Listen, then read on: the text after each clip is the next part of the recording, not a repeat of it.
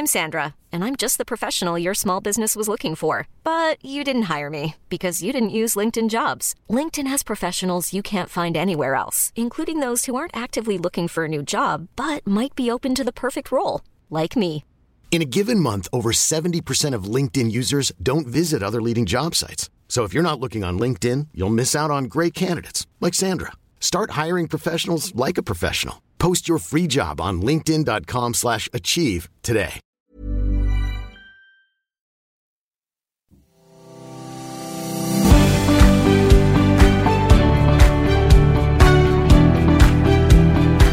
Welcome back to Binge List, your weekly podcast on everything that's worth binging on Aussie TV.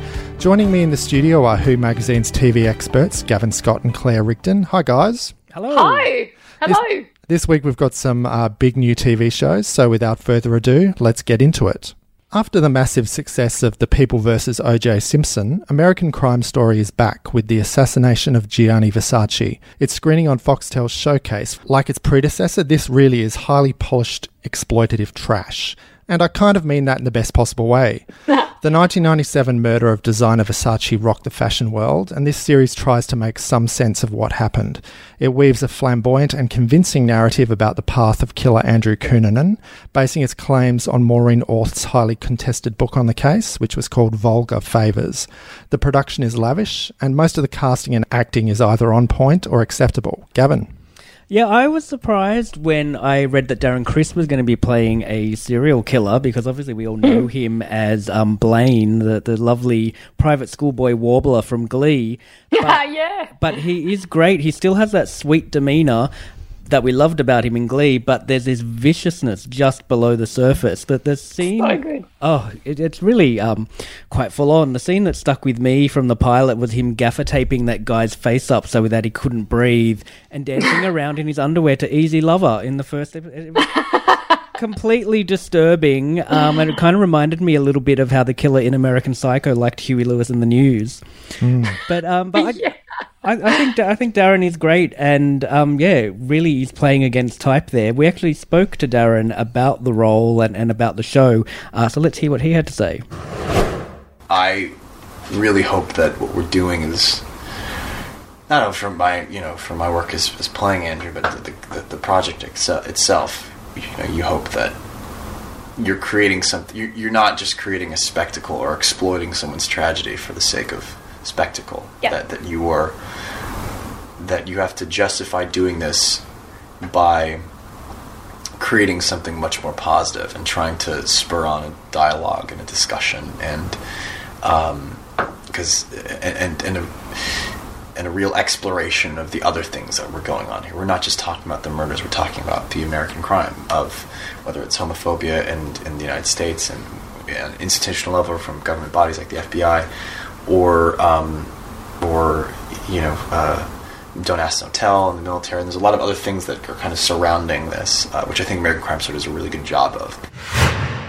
Yeah, it's it's really interesting, isn't it? Because I, I totally agree with you, Gav, that Darren is fantastic in that role. There's something really, yeah, really quite American psycho-ish about his portrayal. He sort of reminds me a little bit about of all the kind of preppy boys I went to school with in the 90s. I always kind of suspected some of them had a darker side. But I have to admit, look, uh, I I didn't love this. I actually only made it through one episode, and that was only just. And I don't know if that was because my husband and I were watching it together, and he was doing some elaborate eye rolls and a lot of oh this show you know so like you know when you're watching something and you're trying to get into it and someone's just like in your ear going this sucks it's the, it kind of felt a little bit to me uh, like I don't like the kind of high camp sort of I don't know the kind of flamboyantness of this series. I, I quite like the People versus O.J. Simpson, but it just kind of feels like, and I, and I get that there's something really pleasurable about watching kind of well executed trash TV, but it just I just didn't love it. You guys are staring at me like I'm Coca Loco. Oh, look, it was trash, but it's well executed trash. And I think some of the casting was great. Like, I think Edgar Ramirez looked amazingly like Versace. Just Oh really- my God, Yeah, really on point. And I also thought that Darren Criss uh, was really convincingly screwed up as Andrew Cunanan. Um, What about Ricky Martin, guys? I found that he cried a lot in this, and possibly not a lot, not a lot else. I didn't really, yeah, I, I didn't realize Ricky Martin acted. Uh, I mean, did he do General Hospital or something back in the day? Yeah, he did a daytime soap. But um, Yeah, that's right. I yeah, I just couldn't see anyone but Ricky Martin because obviously Ricky was Yeah. came to fame in the nineties, around the same time, the late nineties, and yeah, obviously he was twenty years younger. But I could only see Ricky Martin um, in that role, and the same with Penelope Cruz. I could only really see Penelope Cruz with a Oh. blonde wig on. Yeah, no, I had a bit of an issue with Penelope Cruz, mostly because she doesn't look anything like Donatella Versace. No. She sort of looked a little bit like a movie star playing Donatella, like how Donatella would like to think of herself as being and looking, which is a bit brutal, I suppose. But um, I did actually read a little bit about this series and and that the, the you know the, the family weren't that pleased about the fact that it was being made. But the producers, I don't know if you guys read this, but they actually did honour Donatella's um, wishes not to have her daughter Allegra mentioned in the series, Right. because which is interesting because Gianni actually left the Versace fortune to her. But yeah, so I kind of it was hard to watch this without thinking about all the stuff I'd read about the making of it. Yeah. Right. Well, I mean, it's a bit of a misnomer, really, because it really is the story of Andrew Cunanan. Um, I'm sure I've said that wrong, haven't I? Cunanan. Cunanan. I was practicing before the podcast because it, it's not really. It's a, a little bit about the assassination of Gianni Versace, but it's really about Andrew's crimes and his backstory. Yeah. That is really the thrust of the show. I didn't get far enough into it to kind of go down that route. Like I just bailed out after the first series because it just all seemed a bit, little bit just too soapy for me. It, I mean, it's got Ryan Murphy all over it, and of course, it is the latest anthology from Ryan Murphy, who's also behind the American Horror Story uh, series and also Feud. Don't love that one either. I don't love that one. I did like Feud, Betty and Joan, um, but obviously that came um, under fire from none other than, than Olivia de Havilland, who Yeah. how, how old is she now? Is she hundred or she's almost Thousand. hundred? She's up there, yeah. She's up there, and she was played by Catherine Zeta-Jones in Feud. But um, they're a little bit fast and loose with the truth on Feud. So, Matt, I know you're right across the history of the Gianni story. How how close is this to the truth? There are some major, major issues with this portrayal of the story that uh, don't really connect to what a lot of people close to the case say really happened, um, including the allegation that uh, Andrew Cunanan, who was a, a serial liar and a fantasist, had a prior connection to Versace before he murdered him. Um, people close to Versace say the claim of a prior connection is utter rubbish. And given uh, Cunanan's history of spinning fictional tales about his life, his claims about them knowing each other have to be taken with a large grain of salt. Right. Um, and also, Yeah. yeah, also rejected by Versace's family is the claim that he was HIV positive. positive, and now that diagnosis is given a lot of time in the first couple of uh, episodes. Um, and there's a couple of moments in here. Uh, Beyond the factual, that are, were a little uh, too much for me, a little too silly. Like the autograph hunter in the opening scenes, who was seen ecstatically soaking her copy of Vogue with Versace's yeah, that's when I kind of tapped out. Like, yeah, yeah In the opening scenes. yeah, yeah, and then and and the wannabe model who's comically seen parading in front of the cameras at the murder scene in a Versace outfit. Um, some of the weirdest stuff, though, in the show uh, that you would think was fictional turned out to be true, like the fact that there was a, a white dove that was shot dead on the steps along with Versace. That really happened. that? It's Oh very God, strange. So weird. It's But very then, strange. Because of the whole way that the first episode was shot, I was kind of all half expecting there to be a little tiny coffin for the, you know, a little tiny autopsy of the bird. Like I just, I was just sitting there going, "Oh God, this is." But then I like did a bit of googling. I'm like, "Oh my God, that was legit. That legit happened. How yeah, weird." I think the I think the bird is actually seen in the in the morgue scene, isn't it? Yeah, yeah. That's why I was like waiting for the little tiny blue blue Yeah. sheet to be lifted off its little dove head. Yeah, Weird. Now, obviously, all nine episodes are available to binge at once. But my question is, I haven't got to nine. I, I kind of am, am in the middle of episode three. Did it need to be nine episodes? Is there enough story to warrant that many episodes? Obviously, as we said, it's not just about Gianni Versace. It's really about Andrew. I'm not going to say his surname because I always get it wrong. is his story enough to cover nine episodes, or kind of could they have done it with six? And we and will you want to binge nine episodes? Like I can legit say that I won't be binging nine episodes. Just felt way too overacted and overwrought for me. Well, there, So, but I would say no, Matt. There is a long story surrounding um, Andrew Cunanan's um, bloody reign of terror because I, I live with a, real life crime freak who loves watching documentaries about this stuff. So I've, I've seen so a, weird. yeah I've seen a number of docos about about this crime, and you know it's a long, long, long, long journey that he had from his first um, horrible crimes until he killed Versace. So there is a lot of material to go with. It's just whether you want to stick with that sort of thing or not. Binge List, brought to you by Who Magazine. Now, back to Australia, and if you love the Aussie movie Mystery Road, have I got some good news for you? Aaron Pedersen and Judy Davis are starring in the much anticipated TV series spin off of that Outback drama, and it's coming to the ABC from June 3. The good news for binge viewers is that the whole series will also be available to download in one hit via iView. Claire, I know you really love this one. I did. I did. I really liked it. Um, and not just because I love Aaron Aaron Pedersen, and he, I just feel like he can do no wrong. um, but yeah, I have to say, I was really looking forward to seeing this. Um, and it didn't disappoint. It's basically, Aaron Pedersen plays the central character, and he is invest. He's a policeman. He's investigating um, the disappearance of these two boys, who literally are like cattle hands on this really, really remote cattle station, and they just disappear. And he's up there trying to figure out what's happened. Judy Davis plays the um, local police person that he liaises with.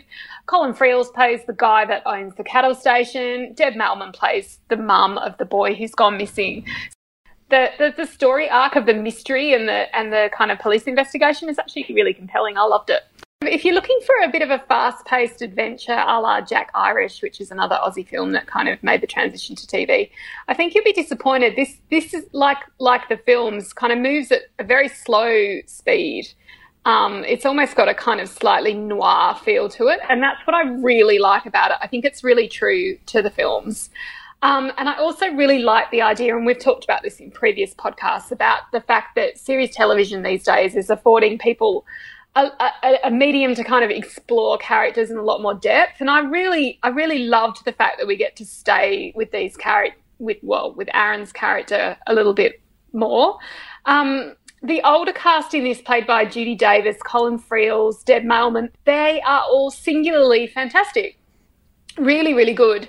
Um, especially Judy Davis. I've, I've love, I just love her. And again, she was in Bette and Joan, wasn't she? Which Yeah, we were yeah. just discussing. Yeah, she's a multi-award-winning actress who, uh, yeah, has kind of returned back home. But actually, the younger cast um, is really great too. A little bit like Picnic at Hanging Rock, which um, I feel like we need to return and talk about at some point.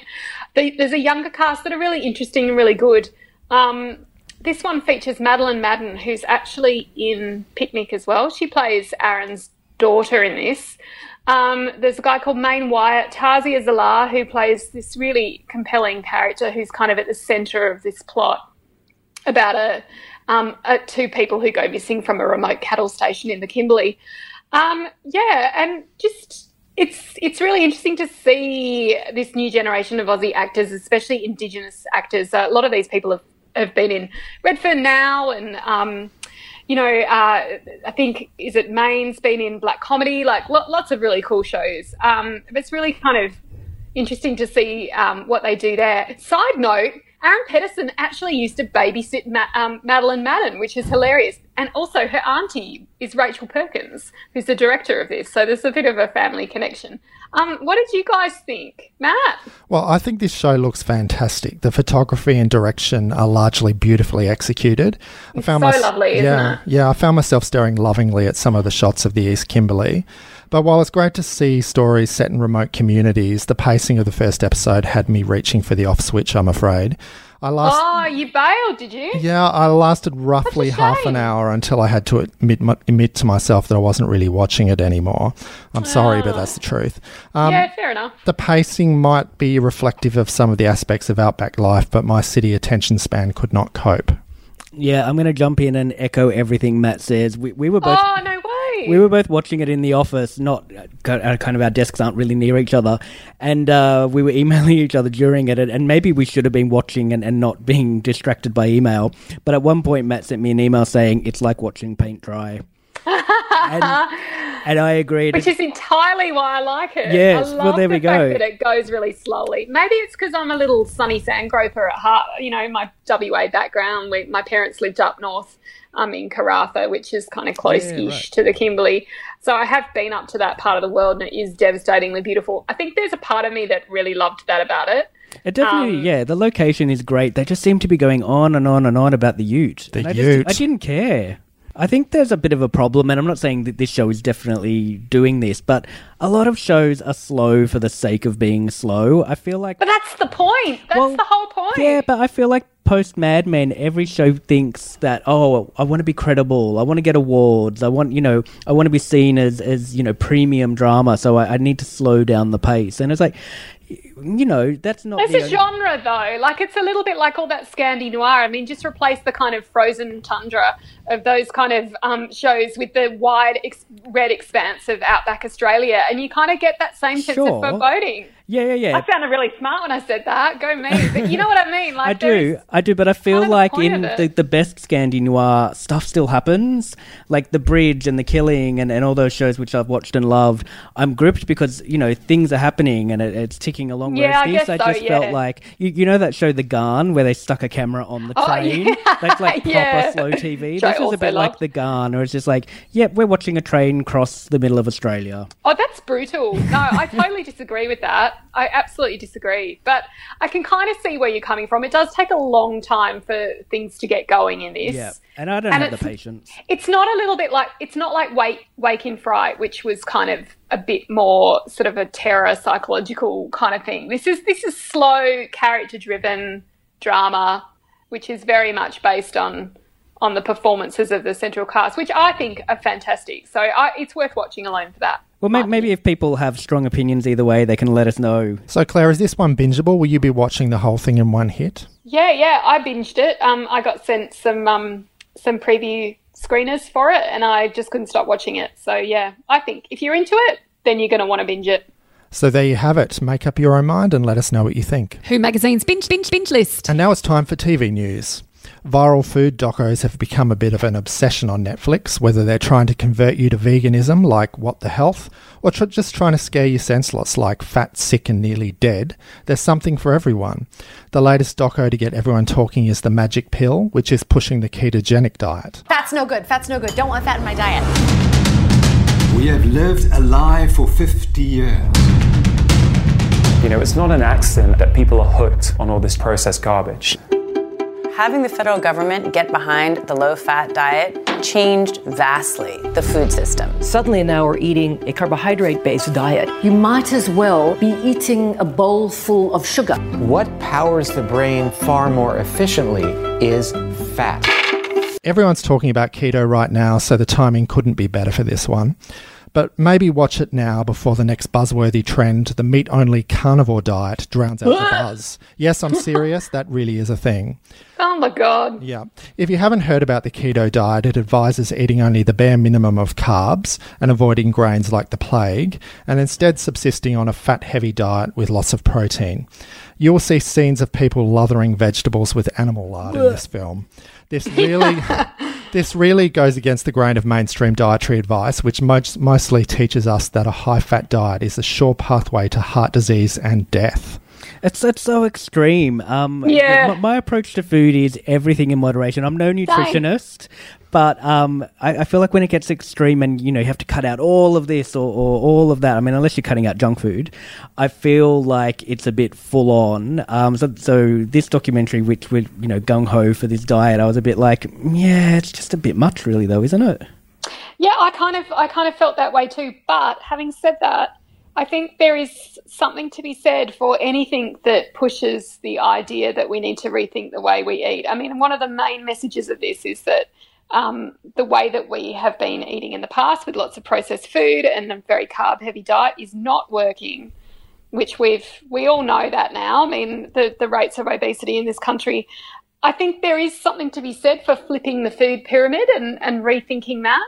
But I think that some of the fervent kind of um, quite out there things that are discussed in this kind of take away from that message. Just just as a side note, there was a great documentary on SBS. I think it was earlier this year, maybe late last year, called "The Obesity Myth," Yeah, which is really really good. It was um. It was kind of interviewing people that were taking part in this study, I think at the Austin Hospital in Melbourne, um, which essentially sees people who are extremely overweight and obese going on quite a radical diet, which essentially is the keto diet. um, and it's overseen by a heap of um, doctors. There is medical proof that this way of eating is can be very beneficial for people who are overweight and suffering health complications. I just think it's a little bit dangerous to push it as literally the magic pill. Yeah, yeah. Now, like a lot of these docos, the magic pill contains a mix of genuinely compelling information and emotionally charged anecdotes that might possibly be a lot less reliable. There are people here who swear blind that the keto diet cured them of cancer and diabetes or helped their kids who have been. I have such a problem with that. Yeah, I yeah. just had such a problem with the way that that's presented. Yeah, yeah. There was a fair bit about people who thought that their kids had uh, been really benefited um, after having struggled with autism and then going on this diet. Now, these kinds of emotionally charged claims have thrilled and angered people probably in equal measure. Um, but, and you know, for all the cheerleaders that this diet has, there are plenty of people who say it's rubbish. Um, AMA boss Dr. Michael Gannon has called the film's claims, quote, patently ridiculous and quite Yeah. harmful. Um, the doco has some prominent internet vegans on the warpath, I've noticed. There are a whole bunch of really vitriolic uh, tirades against it popping up on YouTube. Check them out just for entertainment purposes. Um, the magic pill will either excite you or make you angry. Uh, what did you Yeah. think? I just I just thought watching it um, that you know some of the people was like oh my kids won't eat anything except goldfish whatever they are so that that um Yeah, Processed what the hell are biscuit thing. Processed biscuits. Yeah. and I, I you know I, I kind of feel like well they won't eat anything else because that's all you've given them and all this Yeah, thing about, exactly. you know we need to eat less processed food it's like duh Uh, Yeah. like I did. I thought. I thought that was actually one of the more interesting bits where they they're trying to change this kid's diet. Um, this little little gorgeous little girl suffers from autism spectrum. She's on the spectrum. She can't. She's non-verbal, and they talk about um, the struggles of introducing new food. I could kind of relate to that because I I have a I have a toddler, and you know he can be pretty picky. And I and I felt like at least they did show the struggles that they had getting this kid. And but then then it was like, but then you know, like two weeks in, she she was eating this and that. Oh my god, she spoke for the first time, and it's like, well, yeah, you, it's because you're actually giving her nutritional food. Like it's not it's not rocket science. No. You know. why weren't you Like- doing that earlier why weren't Yeah. you eating better as as adults why weren't you eating better and then passing that on to your children from the start? yeah, and I get I get that it can be really difficult to get your children to eat properly, and it's very tempting to just go, "Oh, have a fish finger, darling, you'll be right." But yeah, I don't know. I just um, I just seeing this as a cure-all just Yeah. really, really annoyed me. the notion of a literal magic pill is very problematic, but uh, rather than completely dismissing it, I'd suggest people watch it. There is some Yeah. interesting stuff in here. Yeah, there is, yeah. There's uh, some information about um, a children's hospital, I believe, in Honolulu that is apparently taking the ketogenic diet very seriously for autism spectrum. Um, I'd like, I would have liked to hear more from experts. Same. Um, the, yeah. la- the lady in this who apparently um, was cured of breast cancer, I would have loved to have he- heard from her oncologist, various other people to hear what they thought about it. yeah, why didn't they? Like, why didn't they interview her doctors? Yeah, that, I, I, I thought that was a failure on their part not to include Yeah, that information because it would have been very compelling to hear that. Yes, a very controversial show. Uh, a lot of people are going to have different views on it, so check it out and tell us what you think. Binge List, brought to you by Who Magazine. To binge or not to binge, that's the question. And it seems that Indiana Mole woman Kimmy Schmidt really is unbreakable because she's back with season four on Netflix. Uh, she was locked underground by a cult leader for years on end, and she's not going back underground anytime soon, it seems. Claire, to binge or not to binge, tell us all about Kimmy Schmidt. Oh, I've been a big fan of Kimmy Schmidt since the start. I mean, as I say in the um, in the theme tune, this is going to be a fascinating transition, and it's basically about how Kimmy, who's been kidnapped by the Reverend, played by John ha- Jon Hamm, um, and hidden underground in a bunker for 15 years, adapts to life outside the bunker. It's from um, Tina Fey, who is from 30 Rock fame. It's got her thumbprints all over it. Um, the first series, in my opinion, is just fantastic. The second, and I don't know, I kind of lost its way a little bit. But this is actually the final in the series, and we get to find out where Kimmy's at. So basically, season four sees her jumping into a new job at a startup, internet kind of startup called GizTube. um, or GizTube, GizTube, I don't even know, but it's um, Yeah, meanwhile, um, Jacqueline's decided to become a talent agent, which is just the perfect fit for her personality. And Titus uh, is um, busily becoming a high school drama teacher. Again, the perfect fit for his personality. Um, I kind of went into this with low expectations, given that I didn't 100% love series three. And I watched the first episode and I was like, oh no, this is going to be a little bit like last season where there's a few laugh out loud funny bits, but you know, nothing to kind of make me want to commit. And then I watched the second episode and I was like, that's really funny. And then, my gosh, I watched the third episode, which I think fans of Kimmy Schmidt and just fans of comedy in general, you absolutely have to watch this episode. It's um it's actually without giving too much away, it's kind of an origins episode of The Reverend and explains a little bit about why he came to kidnap those women and put them in the bunker. Which, when you when you describe it, sounds like some awful like Netflix true crime kind of thing. But but he's actually um, it's very funny. But it has some very interesting things to say about toxic masculinity and men. And there's uh, there's one particular scene with Jon Hamm which had me literally yelling at the TV. Oh my god! Like, when was the last time you yelled? Oh, I can't believe what? Like, that just never happens. Uh, it takes a lot to surprise or shock me, but something happens in this episode which is just so fantastically shocking. But yeah, what did you guys think? On on your suggestion, Claire, I did watch some of episode three. I'm not a regular Kimmy viewer. I'll get to that in a minute. But I did watch some of episode three, and I liked the um, Netflix crime doco vibe to it. I thought it was yeah, very yeah, funny, it's like a, a very clever way by to making a murder. Yeah, yeah, a, a really funny way to do the backstory. But ugh, I can't watch this show. I didn't Really? get past the pilot originally. It's so Oh, annoying. Not even the presence of Jane Krakowski could get me over the line with it. I, I tried the first episode as well of this season and only lasted five minutes. I'm not a fan. The first episode is not great, and I have to say that series four is one for the fans. There is just in joke after in joke after in joke. It's got a lot of awesome guest stars, including um, Busy Phillips and Greg Kinnear and Amy Sedaris, who is so hilarious in this um, in this series. Yeah, but if you if you if you bowed out in the first series, then don't even bother because you just won't get it. Yeah, yeah. You have to be in the right frame of mind to watch this show. It's it's silly fun, isn't it? It's very Yeah. broad. It's silly. It's cute. Um, I like it when I'm in the right frame of mind, but it's not something I regularly watch. But it's interesting to see that it's so persistent and it's got such a um, frenzied fan base even still. Yeah, I mean it's it's won sixteen. It's well, it's earned sixteen primetime Emmy Award nominations. That's that's nothing to be sniffed at.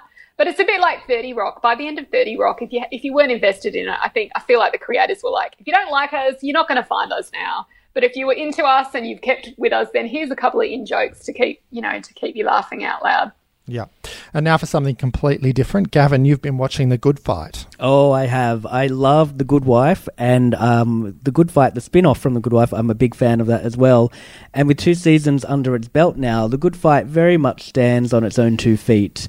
There are obvious similarities to The Good Wife. There's rip from the headlines cases, the judges are pretty funny, the legal strategizing is genius. Um, but the fact that this is an ensemble show rather than following one main character gives it a different feel. That and the fact that the characters get to swear because oh, in the US this screens on streaming service CBS Access uh, and not on network TV. So there's yeah lots of f bombs going around, which is realistic in a high pressure job like uh, the legal profession. They would be swearing. So season one dealt with Diane Lockhart, played by Christine Baranski, joining a majority African American law firm following the loss of her life savings in a Ponzi scheme. Her goddaughter, Maia, played by Rose Leslie, whose parents operated the scheme, also joined the firm and became the subject of an FBI investigation. That storyline is dealt with once and for all in the season two opener, and the focus of season two is a spate of lawyer killings by disgruntled clients, which is pretty full on. Uh, but it's actually the standalone stories this season that have been more interesting. Like the firm were interviewed by by the Democratic Party to get ready impeachment proceedings against Trump. That was a pretty uh, fun. If only. Yeah, that was a pretty fun story arc. And Trump looms large in the series. Uh, he's constantly referred to. The show is very much a product of the time we find ourselves in. And fittingly, the show which opposes Trump has a predominantly female and African American cast. Diane Lockhart is as brilliant as ever. She's dry and articulate, but she also goes through some real life uh, re-evaluation this season. In fact, all the women are great. There's Sarah Steele and Cush Jumbo, whose characters originally appeared in The Good Wife. And if there's a weak link, it is Rose Leslie's Maia, but even she's growing on me. So if you love your legal dramas, this is a good one. It's it's as smart and funny as The Good Wife was, but it, yeah, taking it in slightly new directions. Season two is available on SBS on demand at the moment. Episode one has about a month left there before it expires, and season one is on Stan, and I assume season two will head there next.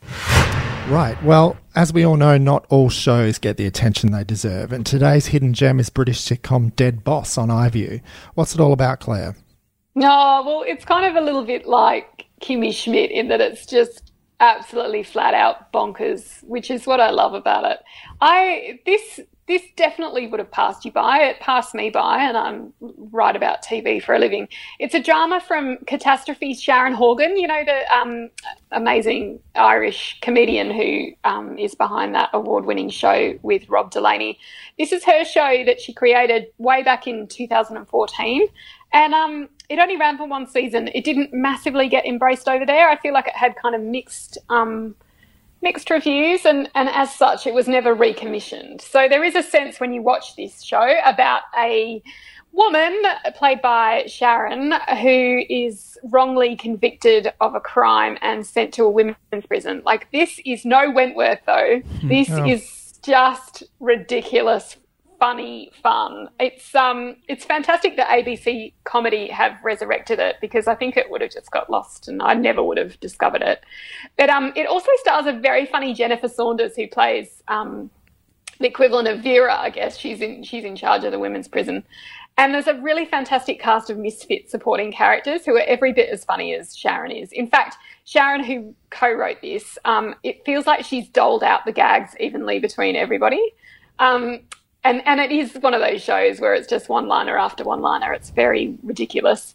Um, but yeah, it's um, it's really it's really interesting because it kind of it plays out and it's all about her trying to prove her innocence and she's got a lawyer on the outside that's helping her and and then it just kind of ends and I was sort of was left wanting more but obviously catastrophe I think took everyone by surprise with its success and kind of launched Sharon into the stratosphere in terms of global fame and um, it's just been recommissioned I think for a fourth series. So we're, we're not likely to revisit Dead Boss anytime soon but if you if you're looking for a very funny kind of six part comedy that just will make you giggle in the same way that Kimmy Schmidt does, and um, if you like shows like Camping, which is um, a really great series that I actually watched on the plane, and is being it's a British comedy which is being remade by Lena Dunham for American audiences. You'll love this. You'll if you like Peep Show, you'll like it. If you like League of Gentlemen, you'll like it. It's got a little bit of all of those things. It's definitely worth a look if you like stupid, silly stuff like me. Is it anything like Catastrophe? Because I love Catastrophe. I- Nothing. right, because I don't Nothing really. like it. I was listening to all the shows you were listing off as, as references. And I was like, yep, don't like that, don't like that. But I do Oh, love really? Catastrophe. Catastrophe, catastrophe is great, but it definitely has. Um, sometimes I watch Catastrophe and feel more like it's a docu documentary about my life because it's like someone's put a hidden camera in my house. Um, so it's definitely rooted in reality, whereas Dead Boss is surreal. It's absurd. It's just plain, flat out bonkers. That seems to be the word of the day today. Bonkers, bananas, cracker-lackers. Right, I you've loved it. convinced me. I'm going to give this one a go. What about you? Oh, I can't wait to find out what you think, Matt. Yeah, well, I'll try the first episode and probably get bored and turn it off. Well, thanks for joining us once again. If you enjoyed the show, please subscribe on iTunes or Omny. And remember to tell us what you think on Twitter. Just look for Gavin Scott99 or I am Claire or Mr. Matt Denby. We look forward to hearing from you. Until next week, when we take a look at the return of Arrested Development, happy viewing. Ooh, controversial. Bye. Bye.